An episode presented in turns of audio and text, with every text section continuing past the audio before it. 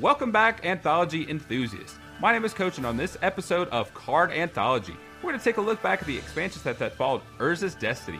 If you remember from the last few episodes, the Urza block was one of the most broken blocks in all of Magic's history. To combat this problem, Wizards of the Coast decided to dial back the power just as they had in the early days of Magic when they released the expansion The Dark. This led to the underpowered sets that would follow the Urza block soon after. So, with that in mind, here's the expansion set known as Mercadian Masques.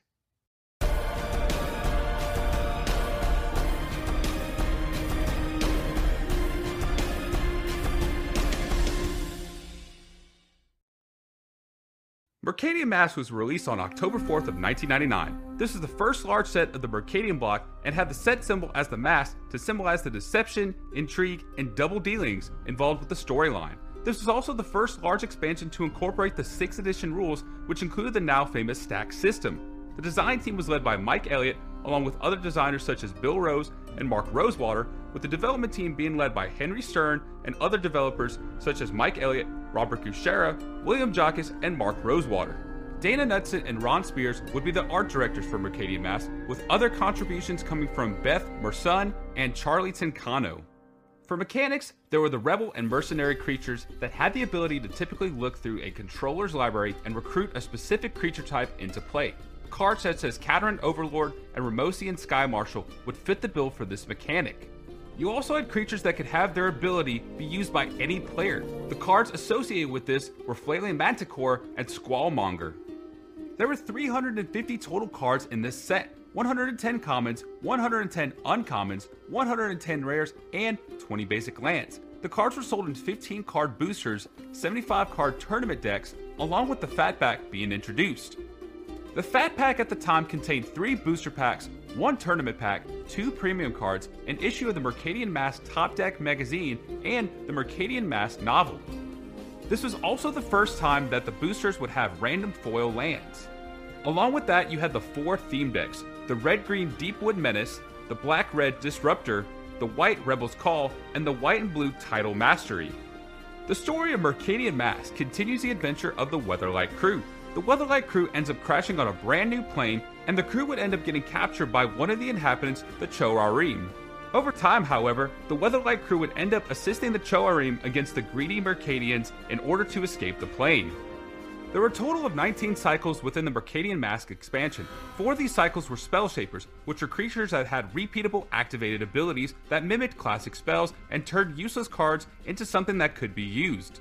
The common rarity spell shapers were cards like Charm Peddler and Undertaker, uncommon spell shapers such as Hammer Mage and Silverglade Pathfinder, the alpha spell shapers with cards like Bogwitch that could essentially act as Dark Ritual, along with Devout Witness that could play like Disenchant, and the rare spell shapers that had cards like Overtaker and Notorious Assassin. You also had the other spell shapers Instigator and Deepwood Elder, but were technically not part of the cycle and had unusual abilities at the time. Another cycle were the ability walls, which had defender and a tap ability. Cards such as Wall of Distortion and Vine Trellis were part of the cycle with the latter card seeing the most play for its mana ramping ability.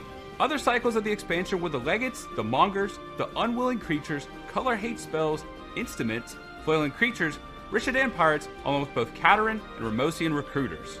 The land cycles were the depletion lands and the storage lands. The depletion lands were Remote Farm, Saprazzan Skerry, Peat Bog, Sandstone Needle, and Hickory Wood Lot, while the storage lands were Fountain of Cho, Saprazzan Cove, Subterranean Hangar, Mercadian Bazaar, and Rushwood Grove. The last three cycles were the alternate casting cost spells, the Ramos artifacts, and the rare pitch spells. The alternate casting cost spells were Orim's Cure, Ramosian Rally, Gush, Tidal Bore, Thwart, Rouse, Snuff Out, Delraich, Crash, Thunderclap, Pulverize, Invigorate, and Land Grant. The Ramos artifacts were the Tooth of Ramos, the Eye of Ramos, Skull of Ramos, Heart of Ramos, and Horn of Ramos. And lastly, for the cycles were the rare pitch spells that consisted of Reverent Mantra, Misdirection, Unmasked, Cave In, and Vine Dryad. There were 21 true reprints and 17 functional reprints part of the Mercadian expansion. True reprints included cards such as Energy Flux, which was last seen in 5th edition, False Demise, which was last seen in Alliances, Afterlife, which was last seen in the Mirage expansion, Venomous Breath, which was also printed earlier in Ice Age, and Counterspell and Dark Ritual, which were both staple cards, and both of these cards would have its last printing within this expansion.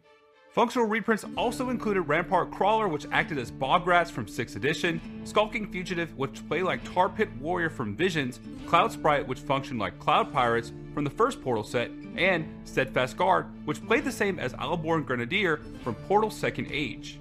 The notable cards of Mercadian Masques were cards such as Waterfront Bouncer, which is a blue creature that had card removal potential and also some card draw advantage. This card was also included in some controversy with the Grand Creature Type update of 2007 due to the complications with assigning this card a race or creature type. Ramosian Sky Marshal was a creature that had the strongest recruit ability for rebels and could search for any rebel card and put it into play. You also had Cateran Overlord, which did the same thing except with the mercenary creature type. Story Circle was a card that could protect a player from damage of colored sources, while the card Arrest, which was used in many white decks at the time, acted as a more powerful version of pacifism. Collective Unconscious gave aggro decks a way to get card advantage, Diplomatic Immunity gave a single creature shroud, Misdirection to change the target of a spell to a single target, and was also a pitch card, Soothsaying was able to shuffle your library and look at X cards along with putting them in any order that you wanted, and Cho-Manno Revolutionary, which was a creature that essentially could not take damage. Other notable inclusions were Fountain Watch to give all of a player's artifact Shroud, while Ivory Mask gave the actual player the Shroud ability. The last notable cards were cards like Squeak Goblin Nabob, which was used in standard creature sacrifice mechanics due to this card coming back to the hand every upkeep. Magistrate Scepter, which was used in many combo decks and was used to get an extra turn. This also worked well with the cards Energy Chamber, Core Tapper, and Doubling Seasons to gain more charge counters, and in rare cases, combo where a player could get an infinite amount of turns. The card Bribery was used to take control of an opponent's key creature and is widely used in EDH, Legacy, and Vintage formats. And Rishadan Port, which is used in a variety of decks to prevent an opponent from using key lands. This land card was so useful at the time that it was used in both the first place and second place Tinker decks at the Brussels World Championships in 2000.